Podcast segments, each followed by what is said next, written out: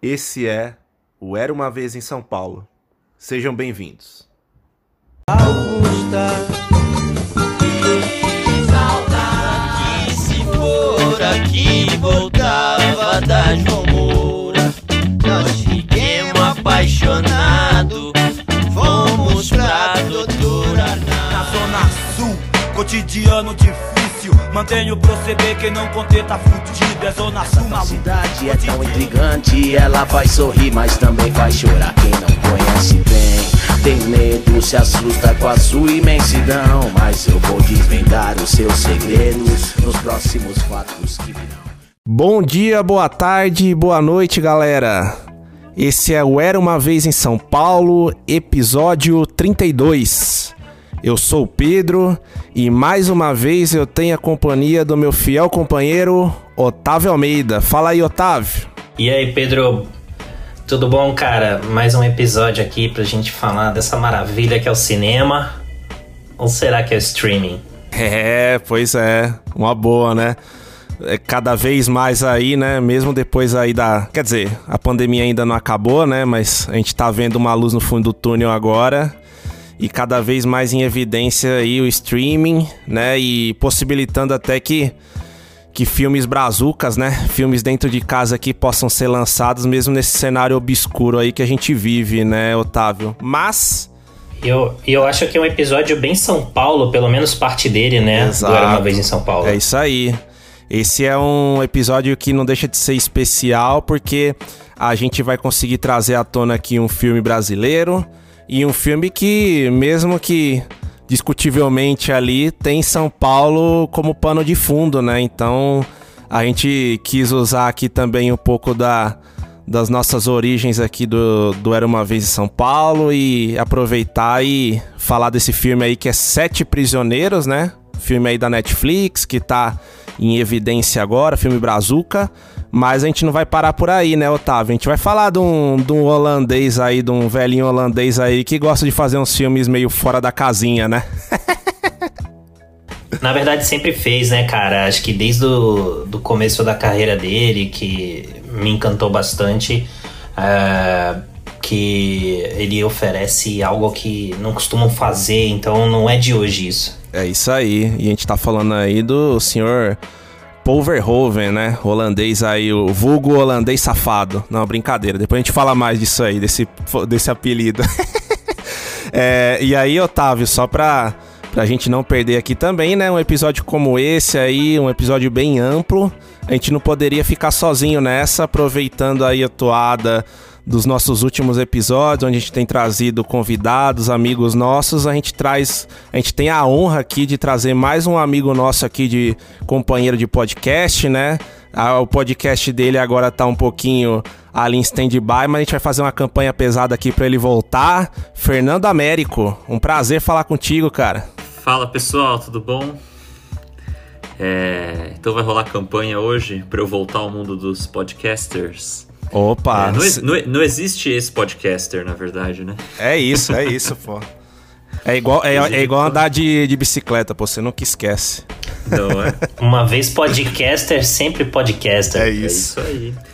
É, tô muito feliz com o convite. Eu vou falar para vocês que eu nunca quis tanto entrar numa conversa num podcast quanto no episódio de vocês sobre a Sofia Coppola, que eu ficava, enfim, querendo participar da conversa. Então, Ah, que legal. Opa, que honra, cara, que honra. Mas eu acompanho vocês, acho que desde o primeiro, né? Eu não lembro quando que. eu- Enfim, mas acho que desde, desde lá do começo. A gente começou meio junto. Então. É verdade, né, Américo? Com a última sessão ali que vocês tinham, né? E, e a gente lá atrás também, eu ainda lá atrás com o Marcos ali. Acho que nosso primeiro episódio, cara, foi sobre Vingadores. E aí. Enfim, depois o, o Marcos teve algumas outras agendas aí e o Otávio tá comigo nessa aí. A gente tá quase no décimo episódio junto, viu, Otávio? Do Era Uma Vez aí, cara. Isso aí. E ainda tem mais pra, pra, pra vir pela frente ainda esse ano, hein? Com certeza, o ano não tá longe de acabar pra gente. E tem coisa boa aí pra, pra gente destrinchar até virar aí pra uma nova temporada. Boa. E Américo, você que já é nosso convidado mais que especial desse episódio. Mais uma vez é uma grande honra aí, cara, ter a sua presença. Já começa falando um pouco pra gente aí, né? Pra gente já entrar na pauta aí do nosso primeiro tema, que é os Sete Prisioneiros. Cara, qual que era a sua expectativa para esse filme? Você já estava acompanhando um pouco antes do lançamento, essa questão, né, de uma possível representação é, no Oscar? O que, que você fala pra gente? Na real, eu conheci o filme por conta dessa escolha, né, dele ser de, de, de, desse, enfim, dessa campanha aí para ele ser escolhido para representar o, o, Brasil no Oscar. Aí eu comecei a, né, o pessoal falou muito que seria uma escolha é, uma escolha legal, né, inteligente até, porque tem a Netflix por trás, então rolaria uma campanha bacana pro filme. É, e aí fiquei curioso para ver. É, já é pra dar minha opinião sobre isso também? Opa, fica à vontade, pô. Já Não, vai que nessa. aí, né? Eu acho que esse foi o filme que muita gente falou, né? Poxa, tinha que ser esse, tinha, esse tinha que ser escolhido. É, cara, e eu discordo, assim, tendo visto o filme agora. A gente vai falar um pouco, né, do filme que a gente achou, mas eu, para começar, assim, já vou, já vou jogar aqui que eu não acho que ele seria uma boa escolha para representar o Brasil, não. Acho que é, ele é um filme que tem umas qualidades, sim, né? Ele não é um, não é um filme ruim. Mas, sei lá. Boa. Fui assistir com uma expectativa maior, talvez. Porque o pessoal falou tanto que ele que devia ter sido escolhido, blá blá blá. Então eu fui assistir com uma expectativa e falei, pô, deve ser um filme legal. É, tem o Rodrigo Santoro ali, né? Que querendo ou não escolhe uns projetos bons e tal. Então. Boa. A gente já, já aprofunda esse papo aí. E você, Otávio? Você, assim, né? até no teu próprio blog, né? Tem uma veia mais hollywoodiana, mas olhando ali o panorama como um todo, Otávio, você acha que se os Sete Prisioneiros tivesse sido o representante escolhido aqui pelo Brasil é, no Oscar, você acha que a gente teria alguma chance, esse combo Netflix, ou você acha que, que falta um pouquinho de tempero aí, evocando Duna e falta um pouquinho de tempero para esse filme, cara? Oh, Duna. Não, é que.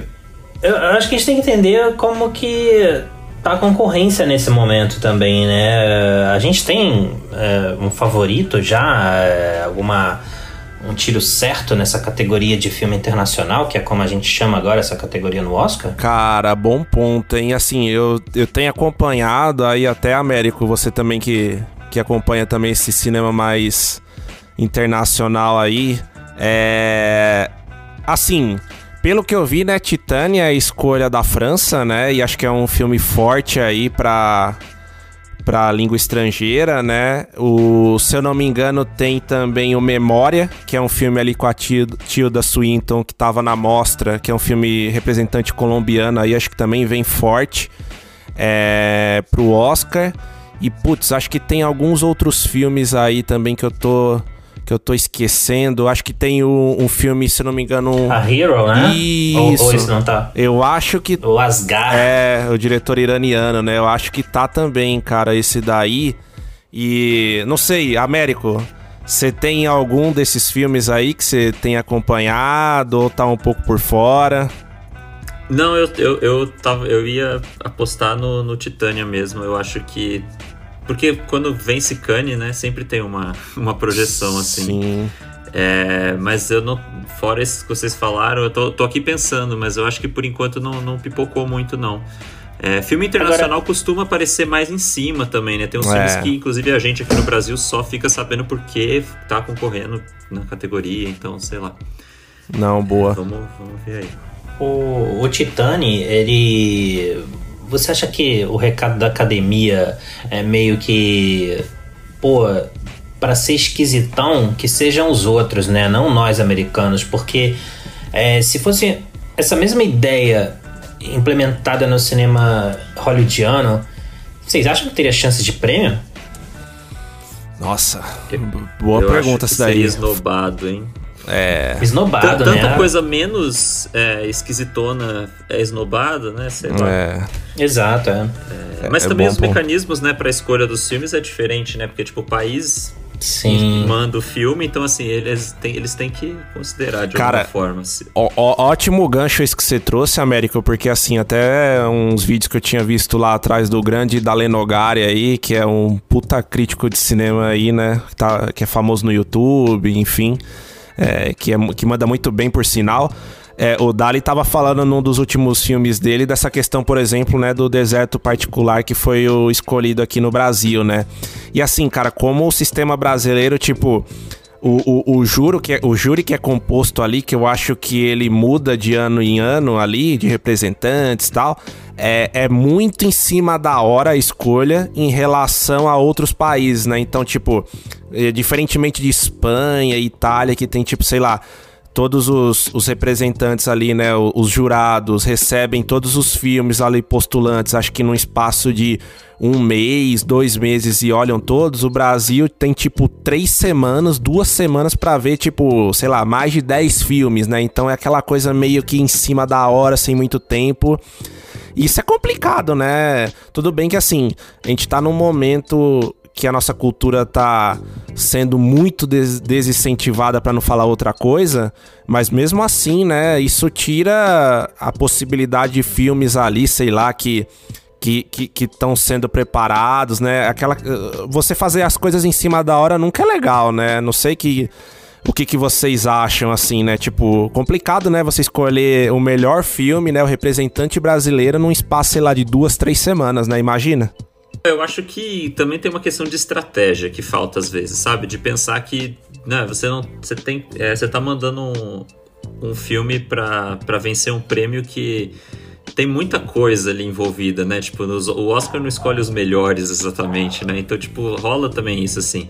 É muito, é muito raro a gente ver um filme brasileiro escolhido assim que a gente fala, pô, legal, esse ano eles escolheram realmente um filme bacana. Já rolou muito o contrário, né? Eu lembro que, sei lá, né? Aconteceu com Aquarius, por exemplo, que não É. foi escolhido na época e todo mundo achava que tinha muita chance, porque, enfim. é, Isso para citar um, um, um exemplo só. Então eu acho que é bem corrido e acho que falta um pouco de estratégia, assim, de talvez pensar o que está sendo feito, sabe? Acho que é uma escolha mais comercial do que artística, no caso. Não sei exatamente se comercial, mas é mais estratégica. Com certeza. O que, que você acha aí, O Otávio? que é diferente, o que é diferente, por exemplo, em termos de Oscar, quando você fala da própria indústria, em que eh, é com aquelas personalidades, aqueles talentos que são queridas na indústria, em que recebem tapinhas nas costas e, por exemplo, no ano de 2001, na festa de 2002, né? Ron Howard vencer melhor diretor contra David Lynch Mulholland Drive, foda. Robert Altman Gosford Park, mas Robert Altman não só por Gosford Park, mas pela famosa pelo famoso prêmio pelo conjunto da obra, né? E Peter Jackson em Senhor dos Anéis So- Sociedade do Anel, num ano que teve também Mulan Rouge do Baz Luhrmann, que não foi indicado a melhor diretor. E assim, Ron Howard, entre esses nomes, assim, devia ser aquele mais querido, né? O cara que todo mundo gosta na indústria. Mas. Mas assim, Otávio, até pegando o, o, o teu gancho aí, né, da questão ali do- dos postulantes, né? Até achei um, um sitezinho aqui, o termômetro Oscar, né, que dá um pouco do- dos cogitados ali. Eu acho que até dos que já estão sendo indicados por cada país. Assim, os sete, os sete prisioneiros, no caso não, né? O deserto particular ali que foi escolhido, vai ter um páreo, assim, pesadíssimo, né? Porque, ó, o A Hero que você falou, Otávio, tá indicado. É um filme iraniano, a gente sabe da tradição que o cinema iraniano tem, né? Mesmo você pegar lá o Abbas Kiarostami, toda essa galera ali... É, um, é uma escola forte. Você tem o Titanic que ganhou Cannes. Você tem o The Hand of God, que é da Netflix também, do Paulo Sorrentino, né? Italiano. Na verdade, é. E você tem o Drive My Car também, que se não me engano ganhou o prêmio do júri em Cannes, né? Que é o, o representante do Japão, né? Então, assim, o que dá pra falar, não tem nenhum parasita, né? Que é aquele que, puta, ganhou e não tem o que fazer. Mas É. acho que vai ser um páreo bem difícil. E o pior, que eu acho que é aí, Otávio, que entra um ponto também. qual era o grande ponto do deserto particular, né, que a galera tava falando? Não era nem da questão da qualidade do filme em si, que parece que é muito boa pela galera, acho que, que viu na mostra, tem sido um filme super bem falado, mas é não ter uma distribuidora forte internacionalmente, entendeu? É, então, puta, hoje em dia a gente sabe nesse mundo de hoje como a gente tá, né? Você não ter uma distribuidora para divulgar esse filme internacionalmente com o peso que deveria é, é um fator a mais de complicação, né?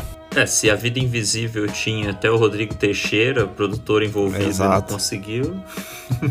É, Bacurau, E era uma boa né? escolha. Né? É, teve, teve a coisa, teve a disputa ali com o Bacurau, mas uhum. tirando essa questão do Bacurau, eu acho a Vida Invisível uma das melhores escolhas dos últimos Sim. anos, assim. Gosto muito de que também. é um filme muito bom e é um filme que eu acho que poderia ser bem recebido e tal.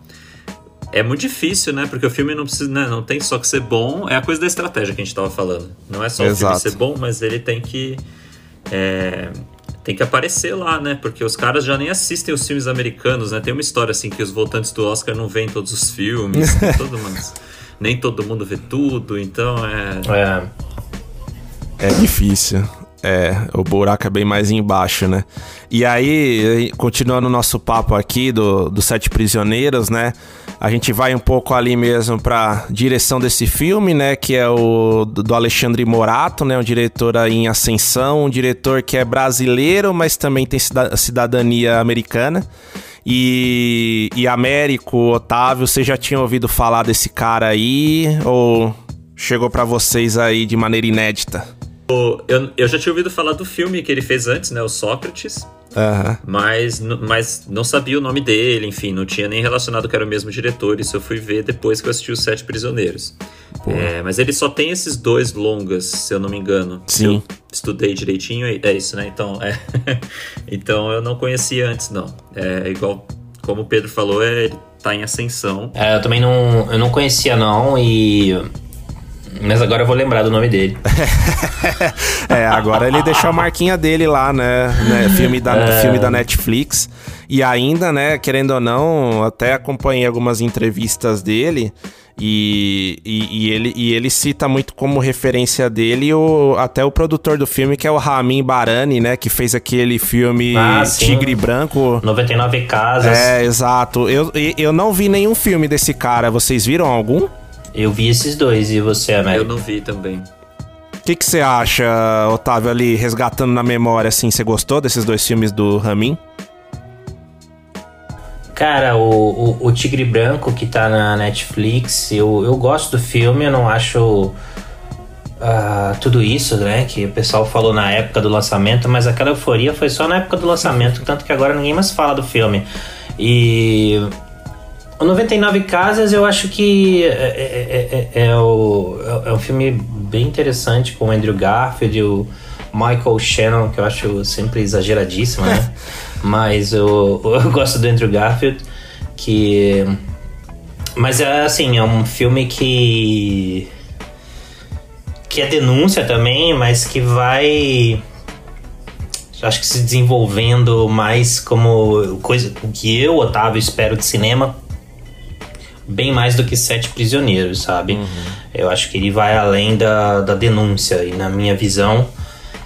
É, eu acho que Sete Prisioneiros fica muito na denúncia do trabalho escravo em São Paulo, que assim, é, eu acho que, putz, é, tem, que, tem que cutucar mesmo, mas eu, eu, eu, eu, eu espero, assim, quando eu vejo um filme que a, a, história te leve de um ponto ao outro e, e, e, assim, eu sei que é baseado em. é inspirado em, em situações reais, mas não são personagens reais.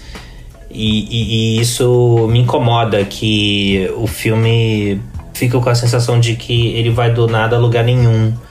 Eu sei que o filme também uh, demonstra ali que a situação não está só naquele ferro velho do filme, uh, que vai muito além disso, é uma, é uma rede de corrupção. Uh, e que a solução está bem longe de acontecer num sistema corrupto, mas é, e também tem todas essas questões, né, de iludir o trabalhador e, e seus sonhos por dias melhores, mas eu acho que uh, num filme, caramba, eu fiquei esperando que eles fizessem alguma coisa, sabe? Ou mesmo que os tais prisioneiros ali dentro, os prisioneiros, né? Uhum, uhum. Uh, fizesse alguma coisa para mudar, eu não sei. Uh, e mesmo assim a denúncia teria sido feita, entende meu ponto de vista? Sim. A denúncia estaria lá, mas que como filme, cara, assim, eu achei que ia para algum lugar e o filme para mim não foi do ponto A ao ponto B, beleza, mas não, não sei se foi além disso. Não, bom, bom, bom ponto, Otávio. Até antecipando aí esse gancho, Américo, já, já destrincha aí pra gente também um pouco o que, que, que, você acha desse filme. É, não, só complementando uma coisa que eu pensei que o Otávio falou, eu acho que é porque o filme fica numa, num campo muito de fábula, né? Tipo, se o filme se passasse, sei lá, na Nigéria ou na Coreia, sabe? Tipo, ia, a história funciona do mesmo jeito, uhum. assim. Ele é quase que uma. Um, um conto moral, assim, sabe? Do tipo, olha o que, né? Tipo, o que acontece. É, e tudo mais. E, e eu acho que ele perde um pouco a força como denúncia também. Então a denúncia tá lá, mas não tem, não vai muito além. É, até a coisa, a gente vai falar de São Paulo no filme, né? Que é uma São Paulo meio genérica também, né? É São Paulo, a gente que conhece São Paulo, a gente reconhece São Paulo, mas assim, é um bairro lá, eu não reconheci o bairro pelo menos. Poderia ser um bairro aqui perto de casa, poderia ser, enfim, do outro lado da cidade. Ele não tem essa preocupação muito de estabelecer, né, tipo, esse pé assim na realidade mesmo. Ele vai contar ali uma história que, sei lá, se fosse um sei lá, sabe, se fosse um filme de época, assim, sei lá, medieval, sabe? Tipo, e aí tivesse falando sobre os caras, que, sabe, dá, funciona, aquela história funciona, assim. Não, é, é bem, é, é, é, é bem isso, cara. É é, era um dos pontos até que eu ia trazer também, que é essa questão do, do ser genérico, né? Tipo, parece que assim, o, o, Alexandre Morato, né, ele já, ele já se envolveu com causas sociais, se não me engano, trabalhou no, na Unicef, coisa desse tipo. Então, assim, acho que o Sócrates também bebe dessa fonte aí, é uma denúncia e tudo. Mas até puxando o gancho de vocês dois, eu senti muito isso no filme, né? Tipo, pare, é, parece que é aquele filme, assim, que, que é feito pensando em atingir um público maior, né? Então, assim, ele entra naquela caixa do genérico, ao mesmo tempo ele quer mostrar, assim, uma realidade brasileira mas assim, olha, é, tá acontecendo isso daqui no Brasil, tá? Então, assim, ó, vou focar aqui em São Paulo, a cidade mais importante do país tal. Mas assim, sabe aquela, aquela menção como se um, um, gringo fosse lá no Google Maps, sei lá, jogasse São Paulo e visse uma foto ali? Tipo, me dá a impressão que alguém que tá, sei lá, em qualquer outro canto do mundo e veja esse filme vai se sentir sensibilizado, assim como nós, com essa questão que acontece mesmo, né? Que é, que é a escravidão moderna vai olhar ali, ah, Brasil, São Paulo, mas assim, depois de cinco minutos vai esquecer onde tá se passando esse filme, né? Tipo. É, quando, uma das coisas também, né, quando eu trouxe o episódio aí, né, pra gente, pra gente comentar ali, lancei a bola, tipo, é, antes eu tinha pensado, né, antes de ver o filme, né, putz, um filme que vai retratar mesmo ali, né, São Paulo, vai ter São Paulo como pano de fundo, e assim, me gera uma decepção nesse sentido, né? Porque é o que vocês falaram, né? Tipo, é o que você falou aí, né, Américo? Se fosse em qualquer outro canto, sei lá, na Venezuela, é, no Chile ou em qualquer outro, sei lá, país latino-americano, a gente veria uma história muito parecida, né? É, eu ainda joguei mais longe, né? Eu falei que poderia ser em qualquer lugar do mundo, mas é que, sei lá. É, eu acho que é, é uma história que funciona, né? E tem isso. Agora pensando aqui, eu não sei se vocês concordam, e eu também não sei até que ponto é, a, a Netflix está envolvida no filme desde o começo, mas será que não tem uma questão com isso também de, de deixar o filme um pouco mais plano, assim, para ele funcionar em todos os lugares? Porque ele vai ser um filme que vai ser distribuído pela Netflix, por exemplo. Hum. É, então será que. Eu pensei nisso agora, nem, nem, nem fui atrás para saber se a Netflix só entrou no final para distribuir o filme ou se eles é, enfim, produziram o filme também. Mas tem isso, né? Pode ser que seja uma estratégia do filme funcionar em, em, qualquer lugar. Então tem que ser aquela narrativa que não seja muito regional e muitas questões muito específicas. Até as questões políticas que o filme levanta, assim, é, né? Tem aquela no uhum. final, aparece aquele político e tal. É uma questão muito brasileira, mas ao mesmo tempo, acho que qualquer lugar do mundo que tem um sistema político parecido tem essa coisa de corrupção. Então eu acho meio É. Genérico de novo, nessa palavra. É, é Tô aqui boa no Google pra, pro filme, sinônimos né? para genérico pra poder falar. É um verdade. pouco. E, e a- até, até nesse, nesse ponto, assim, América, até te perguntando uma coisa aqui, Otávio. Por exemplo, né, a gente vê também que o Fernando Meirelles se envolveu né, na pós-produção desse filme e tudo, e é um cineasta aí que também tem carreira internacional e tem em um, em um dos seus né, filmes mais famosos ali, Cidade de Deus e tal, que vai nas entranhas ali, né, da, da dinâmica ali de funcionamento do tráfico e tudo mais no, no, no Rio de Janeiro. Você acha que faltou um pouco disso, Otávio, pro, pro Sete Prisioneiros, sair dessa questão genérica e focar mais em, naquele tema em si? Era isso que você esperava ver? Ah, cara, eu esperava é, é, ver desdobramentos dramáticos, sabe? É, uma tentativa de fuga, uma tentativa. acho que. Sabe? conflitos, cenas inesperadas. Caramba, não esperava isso. Nossa, sério que ele fez isso? É, não sei, eu fiquei assistindo, assistindo e eu vi, caraca, e aí? É, tá. É, eu não vi, sabe, a trama se desdobrar, levar. Pô, acho que o, o, o personagem lá, o. Como é que é? É é, o Matheus, Matheus né? e o Christian Malheiros, né? É, eu acho que ele, óbvio, como vítima do, do sistema mesmo, é, eu achei que ele tava meio que numa vibe meio Succession de ficar. Agora eu vou mostrar pra ele que eu tô do lado dele, então daqui a pouco ele vai ver, sabe? Ah, e, e- e- eu senti que ele vai ele vai indo e, e segue do lado do, do Luca, o personagem do Rodrigo Santoro, ah, sem muitas surpresas. Eu, eu e o filme acaba. Então eu eu não sei. Eu acho que eu prefiro eu prefiro quando é, como Cidade de Deus, cara, que é uma do próprio Meireles, que eu acho que é, aquele começo lá que o, o garoto lá esqueci o nome dele, ele tá lá no meio daquela tá com as armas apontadas pra ele logo no começo. E "Pô, vamos ver como chegou até ali, sabe? Uh, putz, fiquei curioso. Então vambora. É, eu acho que não é só aquela realidade, sabe? Putz, eles vivem naquelas condições, eles estão presos naquele ambiente, naquele ecossistema de violência, largados à própria sorte em Cidade de Deus. Não.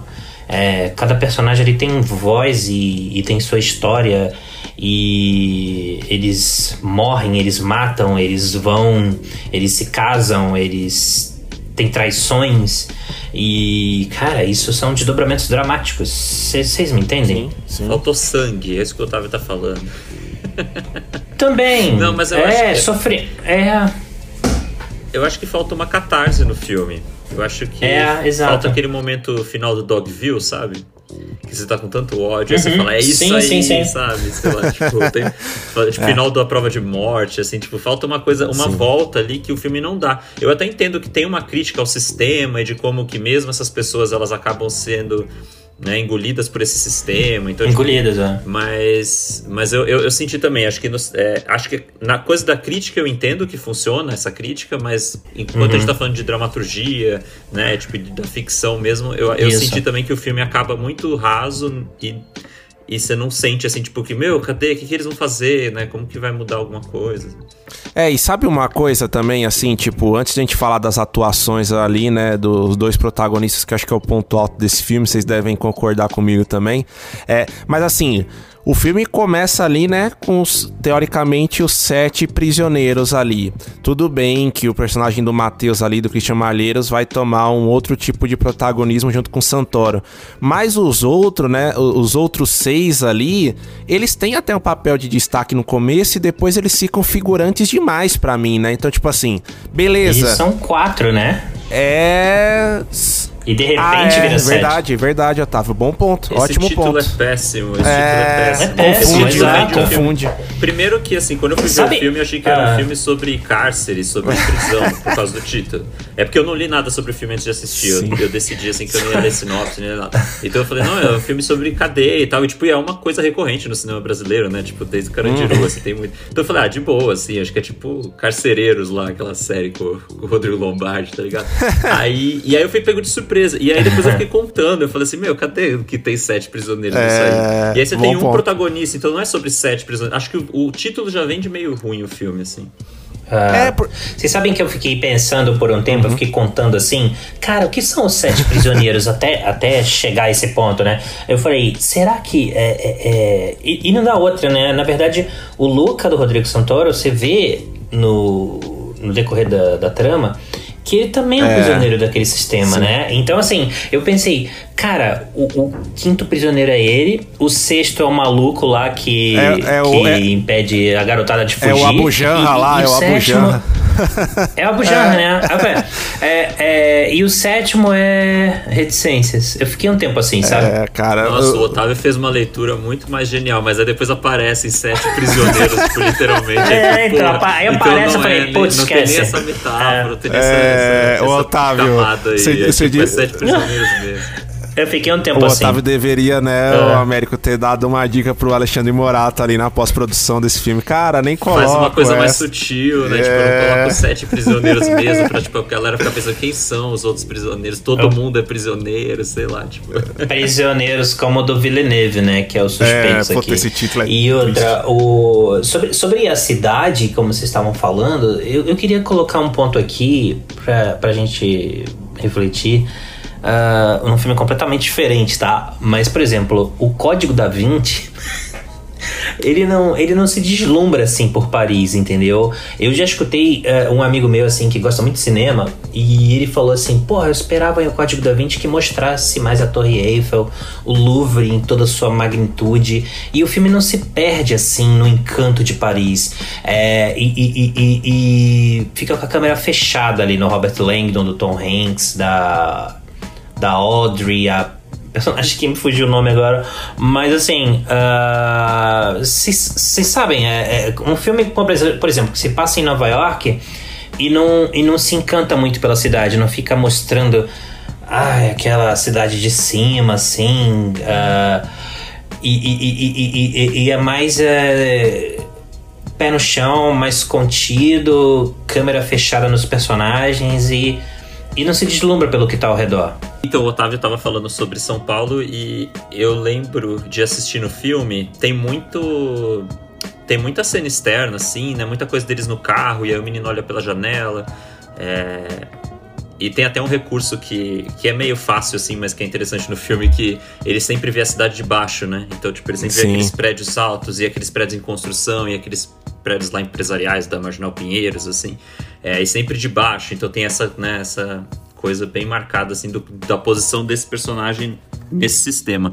E eu fiquei torcendo pra identificar São Paulo. E aí, aquela hora que ele sai na rua, que ele vai no bar, eu fiquei falando: Meu, que bairro é esse? Será que isso é Zona Sul? e será que isso não sei o que lá? Ou será que aqui perto de casa, aqui na Zona Norte, não sei o que? E, meu, não, não, não dá, assim. Acho que foi uma escolha do filme por deixar mesmo a cidade.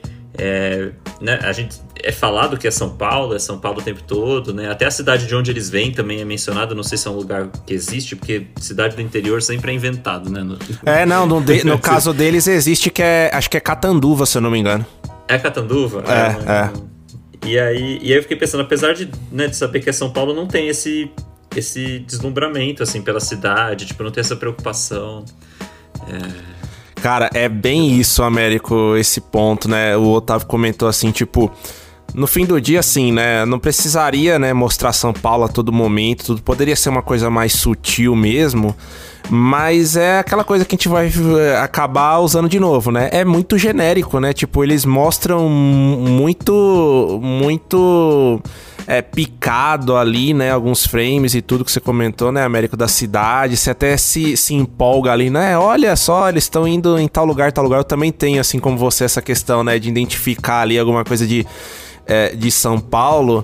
Mas é isso, né? A história é tão fechada ali e eles têm tão pouco tempo, né? Tipo, acho que é um dos pontos que eu também tenho de de questionamento para esse filme, que eu acho que uma hora e meia é pouco demais para a proposta desse filme, né? Acho que uma meia hora a mais ali ajudaria bastante no desenvolvimento, né? Até se quer focar ali no personagem do Santoro e do Malheiros, beleza, no Luca e no Matheus, mas é, ficou tudo corrido demais, assim, né? Parecia quase que uma apresentação ali, sabe? Você tá apresentando um tema ali, sei lá, um é, sabe, aquela coisa muito corrida ali, né? Um job que você pega, sei lá, tipo, lógico, não tô reduzindo o filme a isso, tá? Longe de mim, mas. A, a, correria é muito grande, né, nesse filme. Você ia comentar alguma coisa, Otávio? Na verdade, eu ia falar que. Uh, eu não vi muito problema em não ficar mostrando São Paulo e, e, e, ser ali uma terra de ninguém no meio dessa metrópole, né? Uh, por exemplo, eu reconheci numa dessas cenas externas o prédio da agência onde eu trabalho. Tem duas torres ali e uma delas é onde fica a agência que eu trabalho. Mas eu entendo essa observação. Agora, eu acho que tem a ver talvez com aquela cena em que o segurança lá, Bujan, ele fala com os meninos assim, ó, pode gritar, pode pedir ajuda. Tinha uns condomínios lá dos branquelos lá pra cima. E tipo, é. ninguém vai ouvir você gritar, entendeu? Pode gritar, Sim. pode fazer o seu cry for help, que ninguém vai olhar. E é uma cena bem, bem intensa, né? Bem, bem incômoda, porque eu acho que a questão é essa. E, e, e em cima da minha, da minha, visão também do que eu espero de cinema, talvez se tivesse mais sangue, como a Américo me complementou, é, essas situações inesperadas, talvez a crítica fosse mais efetiva, porque a gente lembraria do filme, putz, é, o filme daquela cena lá, cara, não esperava aquilo. É, não, e o filme ainda, ainda mais o filme é sobre isso, isso, isso. Tipo, iria ter mais facilidade para ser lembrado. E não um filminho para não um filminho, mas assim, uh, um filme para para burguês ver que, sabe, vai como eu coloquei no meu Instagram lá, que vai distribuir alguns prêmios, vai parabenizar os realizadores, mas no dia seguinte enquanto a gente volta para nossas vidas privilegiadas, a gente vai esquecer do filme. Sim, sim. Vamos fazer uma, uma provocação aqui, um parênteses, na Vai real. lá, Américo. É, ainda sobre essa coisa de que falta. Eu tô usando sangue, tá? Mas eu tô falando assim, falta uma sim, catarse sim, no sim. filme. É, será que o cinema brasileiro, a gente é muito pouco acostumado, a gente não é muito pouco acostumado com isso? Porque eu lembro que o Bacurau, por exemplo, é um dos poucos filmes que eu consigo lembrar agora que tem isso, tem esse momento ah, final, é. Essa catarse, essa coisa assim que você é. fala, nossa, tipo, né, aconteceu alguma coisa. Mas talvez Sim. se a gente pensar no cinema nacional, é muito raro ter, um, ter é. isso, assim. Acho que a gente fica muito num terreno de... É, Falta cinema lá, de, de um gênero, de... né, Américo, no é. Brasil, né? É, o medo de arriscar o gênero, assim. E às vezes não precisa nem ser o filme todo voltado para isso, né? Mas, sei lá. É, você fazer uma. né? Você colocar isso de alguma forma, assim. Uhum. E, Agora, imagina. Imagina, até por isso talvez que a gente não é indicado desde Central do Brasil, né? Ou eu esqueci, tem, teve alguma indicação? Acho que não. Cara, não, pra, pra prêmio principal, teve, eu acho que depois, não, viu? Porque depois só teve Central do Brasil, mas não, Cidade de Deus. Cidade de Deus. Deus foi, foi outro... por... Melhor filme, não, melhor é, diretor, é, outra categoria. Melhor filme estrangeiro. É, aí não foi culpa do Brasil. É. não foi. Uh, mas eu acho, eu acho que. Vamos pegar a Central do Brasil que eu falei aqui. Imagina. É, bom, vou falar aqui, né, da cena final, porque, meu, se você não vê esse filme é, em 2021, se ouvir algum spoiler, a culpa é sua, não é minha. Então, assim, é, naquele final, imagina se ela deixa o menino lá na casa da família, pega o ônibus, vai embora e o filme acaba. Acabou. Fim. E, e ele, e ele chegou onde queria, Sim. entendeu? Mas faz toda a diferença ela ter aquela narração, o menino correndo atrás dela, tocando aquela música linda e aquela cena emocionante com a Fernanda chorando no ônibus, é olhando a fotinho para lembrar. Aquilo lá transforma tudo, aquilo faz toda a diferença. Podia ter acabado antes, ela entrando no ônibus, acabou? Silêncio? Fim. Sim, podia. Mas, cara, aquilo fez toda a diferença. Sim, sim. Ótimo, ótimo ponto. É isso. Pra mim é isso, sabe? É, eu acho que o, o, o diretor tem boas intenções aqui no Sete Prisioneiros, né? Que é denunciar um tema que às vezes passa muito despercebido e acontece, né? Acontece em São Paulo, acontece em outras cidades, como a gente falou, mas acho que ele fica tão preocupado em mostrar a denúncia ali e, e, focar em um, dois personagens e ele esquece um pouco a dramaturgia da, da parada mesmo, né? Até o envolvimento que a gente possa ter, né? Acho que é, é complicado, né? A gente, a gente fica com essa sensação, né, de, de uma lacuna ali que, né, que, que, que a gente não consegue realmente completar. Mas uma coisa, né? A gente tá falando muito aqui dos pontos até mais é, negativos do filme. Agora, não sei se vocês concordam comigo, mas tanto o Santoro quanto o Christian Malheiros, que inclusive acho que esse menino é uma revelação muito grande, assim, né? Pensando pro nosso futuro aí de cinema. Com certeza a Globo também vai vai ficar muito de olho nele aí para sei lá, novelas ou coisas do tipo aí, porque o, o moleque é sensacional. Eu, acho, eu achei ele muito, muito bom. É, ele tem uma série lá também na Netflix, né? Que acho que é a Sintonia, que é uma série que também faz algum sucesso ali. O povo elogia bastante também a atuação dele e tal, mas eu não assisti essa série.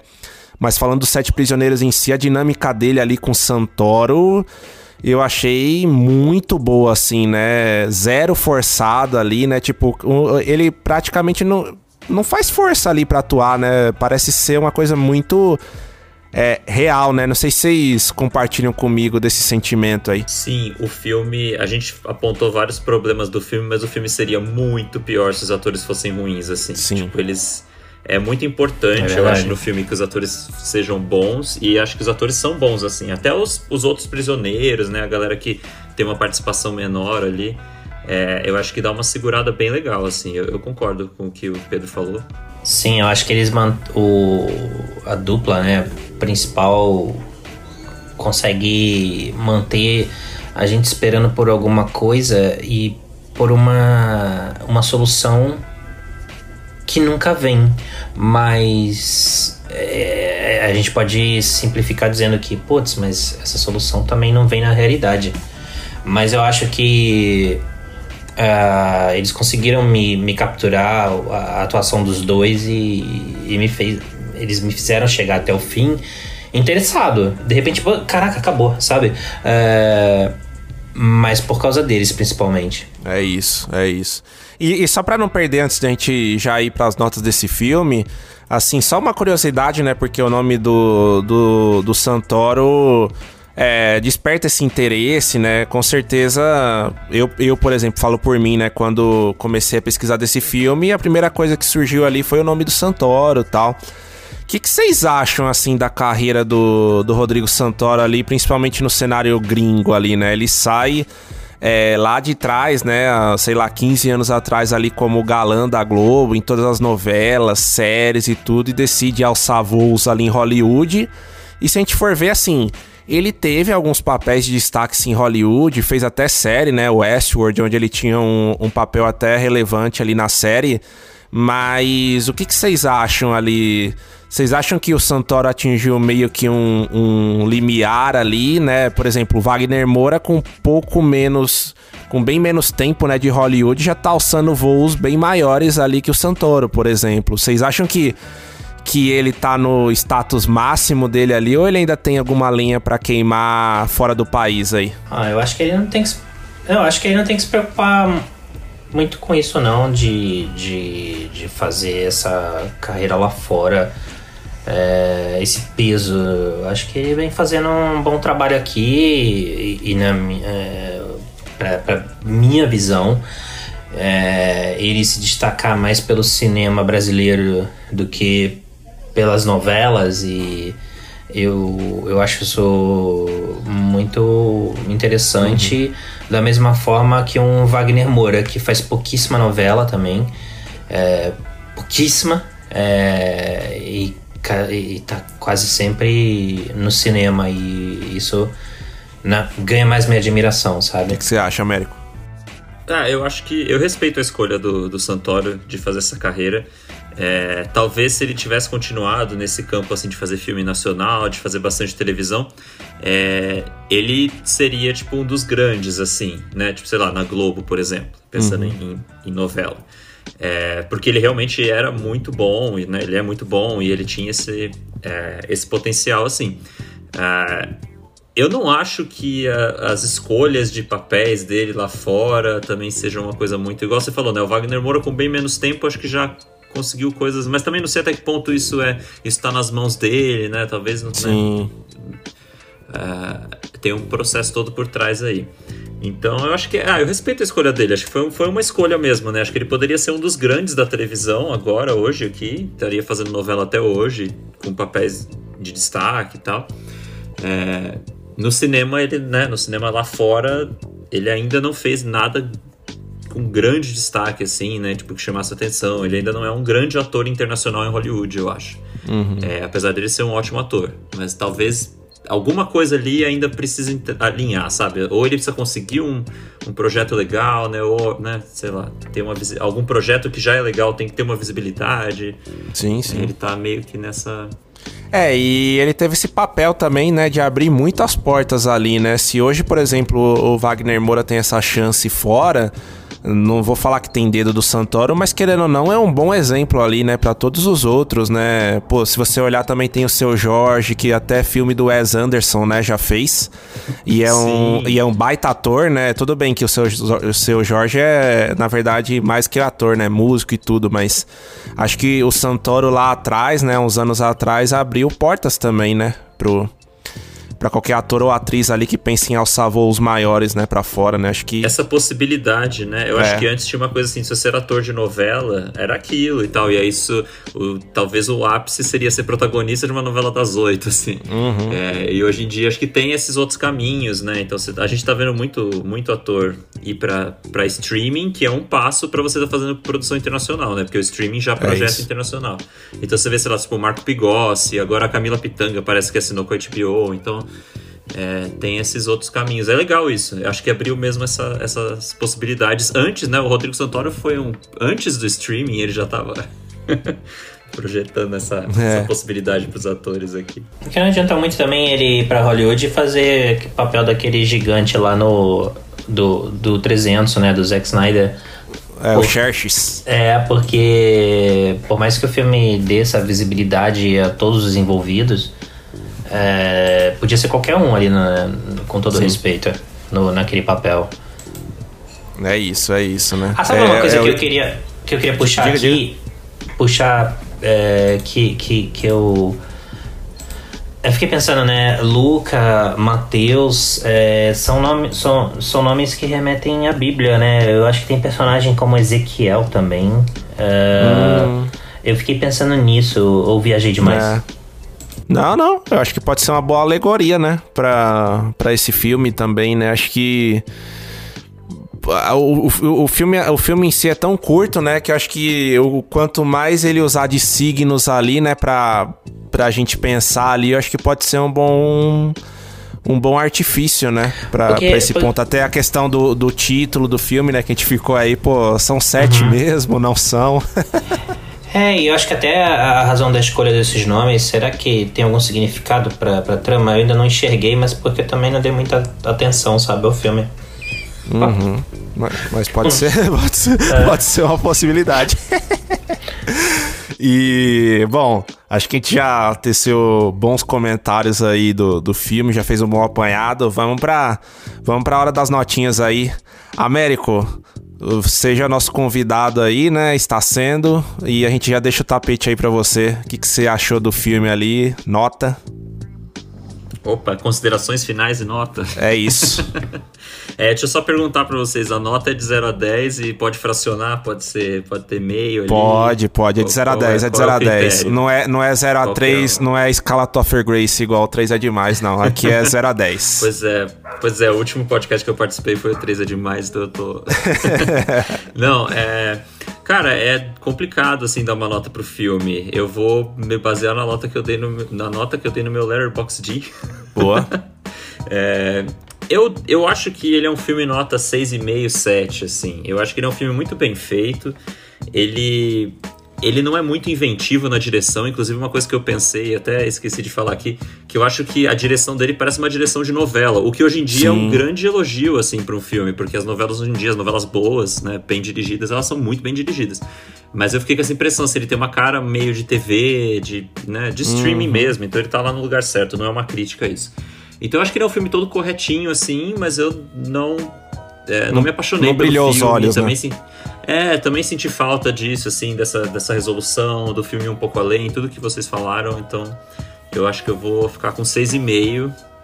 É, com perigo, sei lá, se vai, vai sair muito aí da média de vocês. Eu tô falando muita abobrinha, mas eu vou ficar com Não, boa. Otávio. Ah, então, é, sabe o que eu pensei quando eu falo de Catanduva? Eu lembrei da Catanduvense.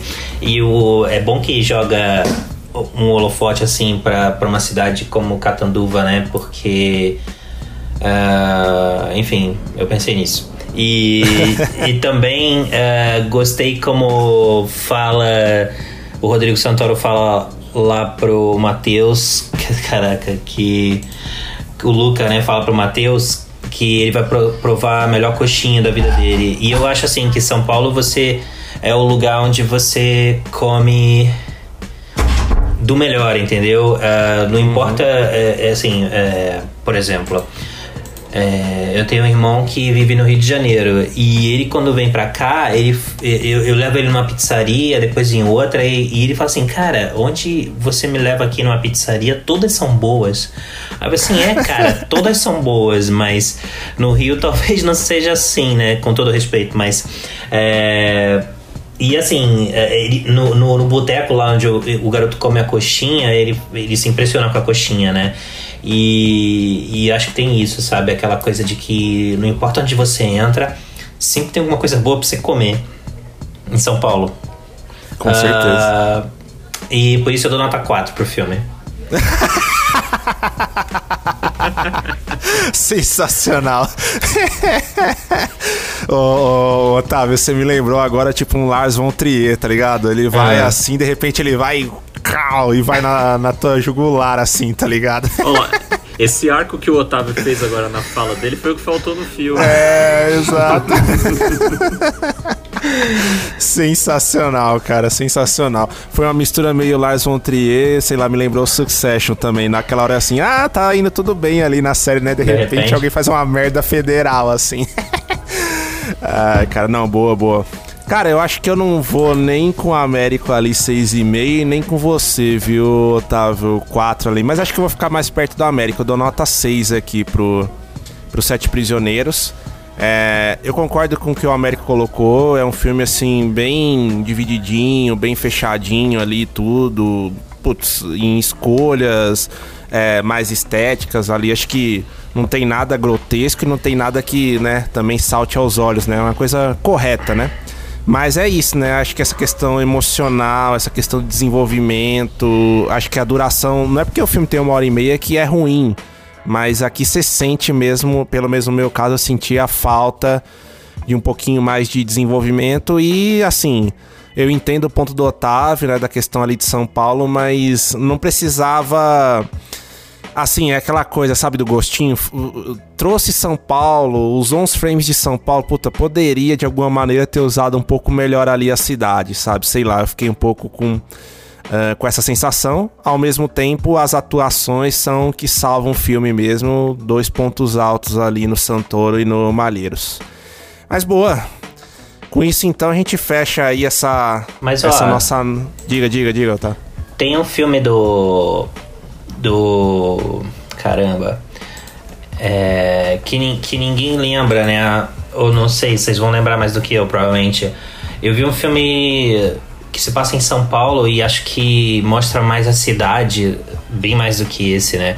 Acho que é o signo da cidade, que é do Carlos Alberto Richelli e é escrito, é escrito pela Bruna Lombardi, que ela também atua. Eu não lembro se o Richelli atua, mas é um filme que mostra mais São Paulo, mas que Uh, eu tive mais interesse nesse filme, mas eu sinceramente não lembro muito. Eu tô vendo aqui que é de 2007. Também tem uma hora e meia. Não, tem, Tem, tem, tem filme. O, As Melhores Coisas do Mundo, da Laís Bodansky. Isso, também, é. curtinho, Tem São Paulo sim. e, e tem, São, tem uma São Paulo identificável, assim, sabe? Você tá ligado? Ah, eles estão lá no Angabaú. Uhum. Ah, isso aí é no Sumaré, sei lá. Sabe daqui. outro, Américo, até mais recente, não sei se o Otávio conhece esse, é o Cidade Pássaro, é um filme de uns dois anos atrás, que também fez um sucesso ali na Mostra de São Paulo. E assim, é muito doido esse filme, porque ele é uma história de nigerianos, né? Um irmão nigeriano que egressa aqui pra São Paulo e, e já tem um outro irmão dele que tá instalado aqui, mas que tá perdido na cidade. Então, assim, é a história de nigerianos, mas assim, é um filme muito mais paulistano do que Os Sete Prisioneiros, por exemplo, sabe? Tipo, ele mostra demais a cidade, mas não é aquela coisa, ó, veja que, ó, ele tá aí na galeria do rock, ele tá aí não sei o quê. Não, não é isso. Mas assim, a, a trama tá toda desenvolvida ali nas entranhas da cidade, sabe? Então, tipo. É, e isso que eu senti um pouco de falta ali no, no Sete Prisioneiros, né? Sei lá, acho que eu fui um pouco frustrado ali nesse sentido de, puta, queria ter visto um pouco mais da cidade. Eu sei que não é a pauta ali do filme. Tipo Mas, o casamento, tipo o casamento de Romeu e Julieta, né? Que mostra É. lá as Palmeiras, a Palmeiras e Corinthians. É isso, é isso. Tipo, consegue unir muito os dois, né? Fica ali no futebol, mas também mostra a cidade. Era um pouco disso que eu tava esperando mesmo.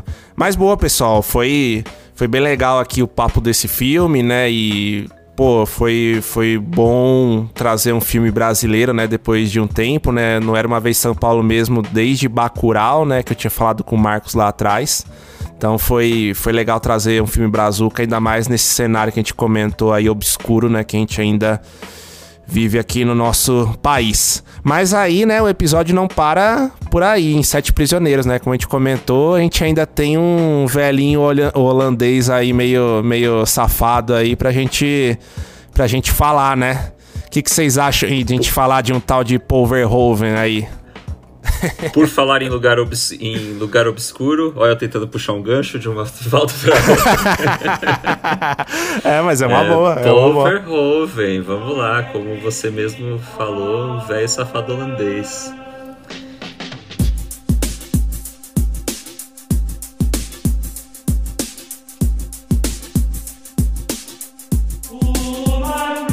Bom, vamos então pra segunda parte, parte final do Era Uma Vez São Paulo, mas não menos importante, né, do nosso episódio 32.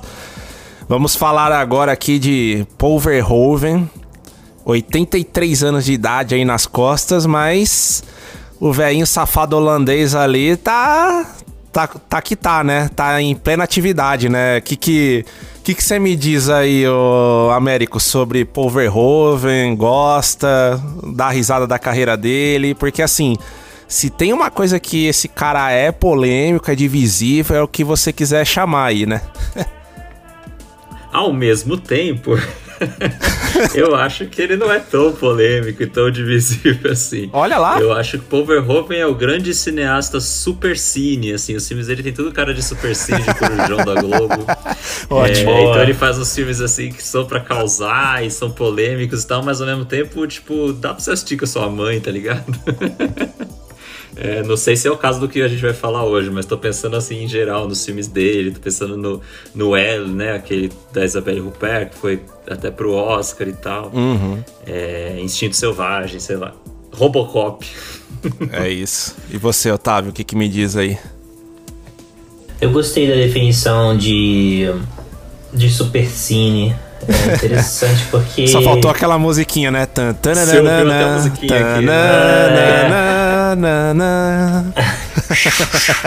É, então eu acho que é, gosto muito da, do Paul Verhoeven, é, do cinema de ficção científica dele, né? O Robocop original, acho que não tem coisa igual aquilo. Eu acho tanto que depois acharam que podiam continuar sem ele e, e só veio desastre pela frente.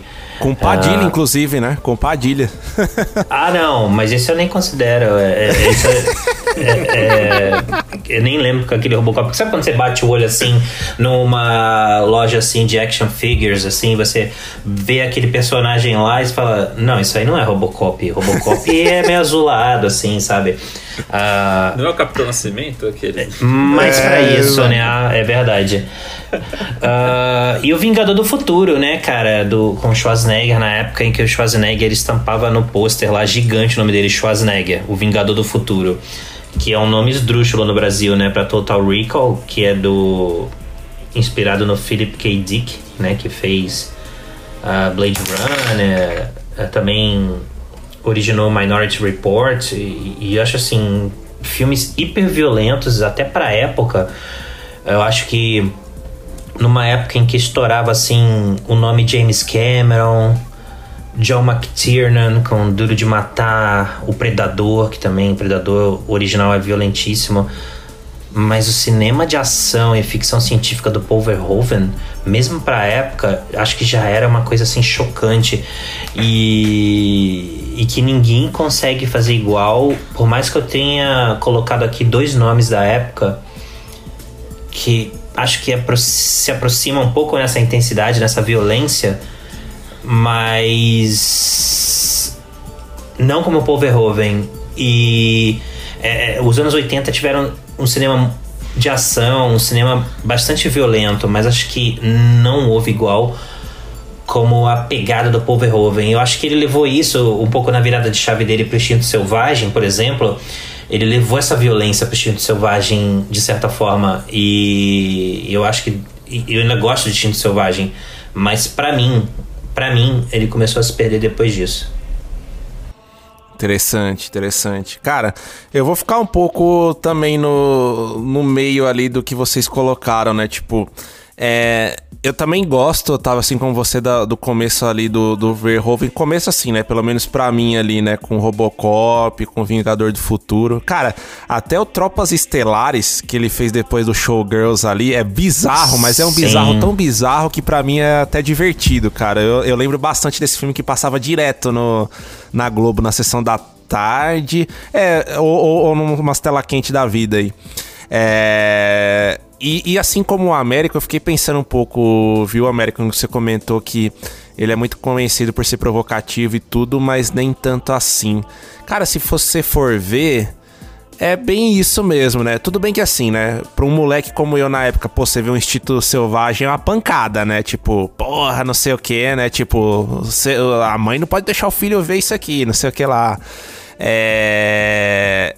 e, e, e até, tipo é, se você olhar agora, né, no filme que a gente vai falar dele, que é o, que é o Benedetta, né, o filme mais recente dele. Mas assim, por exemplo, é, nessa questão, né, tipo, e já puxando num outro gancho aqui que eu ia trazer, né, pra gente discutir. Ele é um cara tão polêmico ali, né, que tipo, ele ganhou framboesa de ouro ali pelo Showgirls. Ele foi, eu acho que, um dos únicos, Sim. ou o primeiro diretor que foi lá retirar o, o prêmio, né? O prêmio, entre aspas, disso. voadoras, né? Digamos assim. É. Então, tipo assim, ele tá, ele tava cagando, né, pra, pra essa, pra essa, pra esse tom pejorativo, né, pra essa, esse tom, sei lá, caricato que colocaram nele. É, ele até falou na época que foi uma crítica construtiva, não sei o que, né, tipo, achei corajosa a atitude dele ali. E, e, e, e é bizarro esse filme, né, porque na época foi um filme execrado é, pela crítica, né? Por aquela questão, né? Pô, Verhoeven que já fez grandes, sei lá, clássicos da, do gênero de ação, de ficção científica, aí como o Otávio comentou. E faz um filme que sai totalmente da casinha, né? Mas hoje ele virou um clássico cult, né? Se você olha no Leatherbox aí que você comentou, né, Américo? O Showgirls tá com uma nota é, divisiva, mas se você vai olhar alguns críticos aí de cinema, puta, tem cara que põe nas alturas esse filme, né? E tipo, eu fui assistir esse filme recentemente, não me lembrava na época ali, né, que, que eu assisti lá atrás, né? Mas eu achei interessante sim o filme, né? Tipo, eu acho que que ele é provocante e tudo, mas eu acho que o que o Verhoeven acerta o tom ali no Showgirls, diferente, por exemplo, do Benedetta, né, para mim, mas aí eu falo mais pra frente. Não sei, Américo, se se você acha um pouco disso, se você revisitou a carreira do Verhoeven também recentemente ou não, enfim.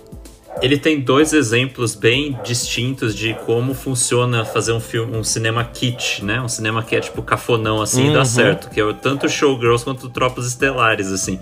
Tem uma galera que ama muito porque apesar de ser tipo é, dentro dos padrões assim de filmes, né, ser tipo um filme meio meio bagaceiro, é, acaba ganhando um status de cult. Então eu acho que ele, ele talvez ele não se leve tão a sério, né? Ele ter ido receber o Framboesa de Ouro é uma prova disso. Então, eu acho legal isso nele. Eu, eu, eu, Uhum. eu gosto que talvez, assim, ele leva a sério quando ele faz os filmes, mas talvez ele não esteja também esperando, por exemplo, que o Benedetta seja uma grande crítica à Igreja Católica, blá blá blá, entendeu? Eu acho Sim. que ele tá mais de boas, assim. Eu, pelo menos eu espero que seja isso, porque isso me deixa muito, sei lá, me Dá dá, um conforto, né? empático, assim, com ele. É, tipo, eu fico, eu acho ele um cara legal, se for isso. Legal. E você, Otávio? Ah, eu, eu, eu acho assim, é, a gente andou conversando, né, Pedro, sobre Showgirls como filme hoje é mais reconhecido e na época foi execrado, mas eu acho uma bosta até hoje. Eu acho que é, eu acho que tem filme mais mais interessante para ser resgatado assim por uma nova geração, né? Por exemplo, eu andei falando muito aí com colegas amigos eh, recentemente o quanto eu queria rever Coração Satânico do Alan Parker e que é com Mickey Rourke e eu vejo que eh, assim pelo meu círculo assim de amizades gente que ainda não assistiu e, e- mas que já viu outros filmes do Alan Parker por exemplo como O Expresso da Meia-Noite Mississippi em The Wall, né? Chamas The Wall. The Wall, The Commitments. Mas, mas, ah, ainda vou ver Coração Satânico, sabe? Mas, cara, tem o Mickey Rourke, Robert De Niro, e eu acho um puta filme. Mas, sei lá, eu acho que é interessante, né? Acho que cada época diz, algum, diz uma coisa diferente, né? Uh, uh, E é interessante como o filme permanece o mesmo, no caso de Showgirls, Coração Satânico, não importa. Nós que mudamos, né? Nós que nos tornamos outras pessoas e, e, e- e o filme permanece o mesmo e a gente interpreta de outra forma. Então, assim, eh, eu só posso respeitar o que estão descobrindo em Showgirls, por exemplo, né? Mas eu, eu não, não vejo nada ali que possa ser resgatado. Mas. ah, mas é interessante, eu acho que é isso. a- a- depende, a gente está vivendo uma época mais evoluída e de repente enxergaram uma coisa nesse filme que eu ainda não consegui ver. É, é um, é um ponto, né? Eu também, tipo, assim, até quis rever o filme ali e tudo, mas também não sei porque que a galera também voltou tantos olhos. Mas acho que Mas tem um tem pouco coisa disso mais que legal. eu. Tem coisa mais interessante pra ser descoberta ou redescoberta, né? É, mas acho que tem um ponto também que o Américo trouxe, né? Tipo, ele é um cara que realmente parece que não se leva a sério ali, tipo. é, esse, essa- esse termo kit, né, Américo, que você trouxe, assim, ele leva o brega ali ao extremo, né, no cinema dele, pelo menos o mais recente. E eu não sei, eu, eu queria saber também como é que surgiu esse hype de novo, né, de tipo, ah, vou ver os showgirls aí do Verhoeven, ou ver uns filmes dele ali da década de 90, né, não sei.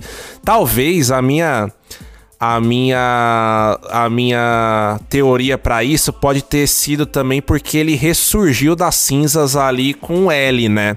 Que foi um filme que ganhou muito destaque, né? Que é, levou a Isabelle Huppert a concorrer ao Oscar. Se eu não me engano, teve premiação em Cannes também, né? Não sei se foi a pre- premiação principal, alguma coisa assim.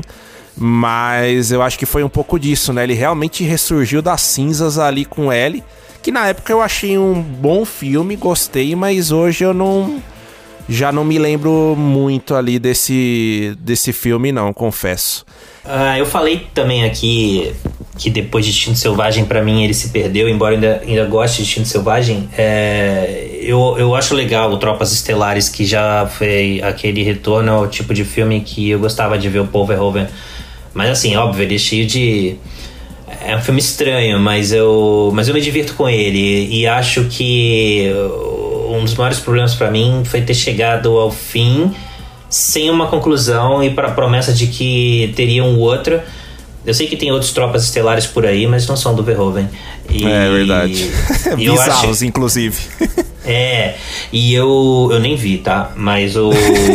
devido ao meu respeito por ele, tá? É importante eu frisar isso aqui do meu respeito pelo Paul Verhoeven. Mas eu. O Homem Sem Sombra também, outro, que eu acho que, putz, tá um Kevin Bacon exageradíssimo. É uma temática que me interessa, mas eu acho que o filme é uma zona e tem bons momentos, mas por exemplo, eu prefiro rever hoje O Homem Invisível né, que saiu agora recentemente, do que Com voltar a Elizabeth o... Moss, né? Exato, e do que voltar o Homem Sem Sombra. Uhum. Bom ponto, bom ponto. Bom, falamos um pouco aí já do, da carreira do Verhoeven, né? Vamos para vamos o que interessa aí, o filme agora que a gente vai dar destaque, né? O filme mais recente dele, o Benedetta. Um filme que já nasceu, né, cercado de polêmicas ali, com o tema da, da igreja ali como pano de fundo, baseado em, em fatos reais, né? Pelo menos é o que se diz. E, e um filme ali que já, já criou um burburinho ali em Cannes, né? E, enfim, a volta do Verhoeven ali depois do, do, do sucesso dele ali em L. E, bom, começando por você aí, Américo, o que que o que, que você me diz ali de impressões gerais? Quando, quando você começou a ver Benedetta pipocando, te interessou? Ou foi mais o nosso convite aí de gravar o episódio do filme que te interessou ver o filme? Como é que foi aí? Lesbianismo e muita blasfêmia, né? Sim. é, e mamilos no pôster, né? É verdade. Junto com Madres Paralelas do Almodóvar. É uma ten a tendência 2021 agora dos posters que vão causar aí. É, eu tinha ficado um pouco interessado em ver, inclusive ele ia passar no, no Festival Mix Brasil aqui em São Paulo, que acabou de terminar. É, mas eu não fui ver no festival, não, não rolou. Mas é um filme que estava sendo falado já há um tempo, né? Acho que desde o Festival de Cannes. Mas eu sentia que tinha alguma coisa ali que eu ia falar, putz, isso é só causação mesmo, não é muito. É... E ah, eu acertei, né? Eu fui assistir o filme e eu terminei o filme e falei, pô, é uma grande uma causação, assim, é tipo. É, ele querendo chocar e, e, e criar essas, sei lá, né? esses, essas coisas, principalmente visuais, assim, né? Visualmente o filme é muito herege, né? Tipo, tem umas coisas com, com imagens de santos e com a, a, própria figura da Benedetta que ela né, se transforma numa santa praticamente, assim, naquele convento e tudo mais. É, então acho que é um grande filme para causar, assim. Eu não sei exatamente o que, que o Verhoeven queria. Porque, querendo ou não, o L não é assim, né? O L é um filme Sim. que ele é mais contido, é. ele é um suspense ali, ele tem uma coisa e aí nesse aí ele quis, tipo, fazer uma coisa bem rasgada, assim. é, Perfeito. Essa foi a minha primeira impressão. A gente vai provavelmente aprofundar isso aí. Boa. E você, Otávio? Na verdade, é, eu acho que quando você toca no, no, no assunto igreja, de alguma forma, no cinema ou qualquer outra arte, isso já desperta deixa algumas pessoas de cabelo em pé, mesmo sem ter visto o filme, lido o livro, enfim, uh, já gera polêmica naturalmente. E eu acho que eu vejo o filme de uma forma, e você, Pedro, o, o Fernando Américo também vai ver de outra forma, e a gente tem visões distintas mas sempre vai ter aquele tipo de espectador que vai rotular o filme e, e, e às vezes aquilo vai se espalhar e, e, aquela visão vai ser compartilhada e o filme vai ser amaldiçoado. Uh, isso para qualquer tipo de filme, mas quando envolve fé, igreja, uh, o, o, é, é cutucar um vespeiro. Então, uh, Silêncio do Scorsese também incomodou algumas pessoas, mesmo antes de chegar aos cinemas. E falando em Scorsese, num nível assim muito maior, gigantesco, a última tentação de Cristo. Verdade. E, e muitas vezes é, isso atrapalha a visão de pessoas que queriam ver uma grande história, um grande filme, queriam se perder naquele filme. Uh, e você vê que, putz, é, é, é, é, realmente se incomodaram com a Última Tentação de Cristo, porque, assim, para mim é um puta filme, sabe? É um, é um filmaço. E. Silêncio, né? Uh, então, A Paixão de Cristo, por exemplo, teve gente que antes ficou preocupada com o que o Mel Gibson ia aprontar e muita gente chorou, muita gente ficou maravilhada com o filme, teve gente que foi incomodada. Então, acho que é o tipo de filme que tipo de temática que, que, que as pessoas, muita gente já quer amaldiçoar antes de assistir. Então, eu acho que ele queria causar, queria incomodar, né? Mas eu acho que outros filmes já incomodaram muito mais. Eu não sei se vocês têm essa sensação. É, alguns filmes conseguiram ser ainda maiores em todos os sentidos. E mesmo assim conseguiram fazer as pessoas pensarem, saírem do lugar comum. E algumas ficaram, sabe, horrorizadas, entendeu? Em filmes muito maiores, muito mais importantes. Eu não sei se um de vocês coloca a Benedetta nesse nesse nesse seleto grupo desses filmes que fazem a diferença? Olha, eu sinceramente não, viu, Otávio? Não sei o Américo aí. É, mas assim, até pegando o seu gancho, cara, é, é, é, eu acho que é um pouco que o o que o Américo teve de impressão, cara, quando eu fui ver no trailer, mas assim, quando eu comecei a ver o filme, eu falei, hum, esse filme aí ele vai provocar, mas de um jeito bem, né, bem chapa branca, né, digamos assim, né, de tipo, ele não mete mesmo o dedo na ferida ali, né, tipo, pa parece um pa parece uma sketch em alguns momentos e assim, mas ao mesmo ah. tempo, sabe, Otávio, ao mesmo tempo que eu critico, eu acho um ponto positivo, porque assim, uhum. o mundo de hoje para mim tá muito paranoico. Então, uhum. você não pode tocar em temas sagrados, você uhum. não pode fazer não sei o que lá, não sei o que lá, e tipo assim. Mas não é de é, hoje, né? É, sim, mas acho que hoje em dia, né, Otávio, com negacionismo, com tudo que surge uhum. aí, é, fica cada vez mais difícil, né? E eu acho legal, cara, um diretor como o Verhoeven, na idade que ele tá, poderia estar, tá, sabe, sei lá, curtindo a aposentadoria dele, digamos assim. O cara faz um negócio para causar mesmo, sabe? E eu acho que o causar só pelo causar já é interessante nos dias atuais, sabe? Sim. Ele poderia passar uma mensagem, ele poderia meter mais o dedo na ferida, mas, tipo, ele fala assim: quer saber, meu? Vou pegar aqui tema de igreja, vou pegar aqui o tema de, né, santos e tal, e, cara, vou fazer um negócio zoado aqui. E aí, né, tipo. É, o que, que vocês têm com isso, né, no fim do dia? Tipo, eu acho que aí o filme se esvai de. De da questão do cinema em si, né, que envolve a gente, talvez. Mas, por um outro lado, cara, eu acho que que o mundo de hoje tá precisando, sabe? De, de tirar um pouco uhum. de sarro, de, sabe, cutucar um pouco esses, esses padrões, esses bastiões ali e mexer um pouco nisso também. Não sei. Eu achei que, eu achei que ele chegou um pouco atrasado o filme. Eu fiquei com a sensação de. É. Um pouco velho, sabe? Uh, mas eu depois eu volto nessa tiração de sarro que você levantou aí. e você, América, o que você acha disso tudo aí? Ah, eu, eu, também não coloco o filme num patamar de, sei lá, da Última Tentação de Cristo, até mesmo da Paixão de Cristo do Mel Gibson, nesse sentido de que é um filme que causou muito. É, eu concordo com o Pedro quando ele fala que é uma grande sketch, assim. Ele, ele sei lá, ele me lembrou os contos de Canterbury do, do Pasolini, sabe?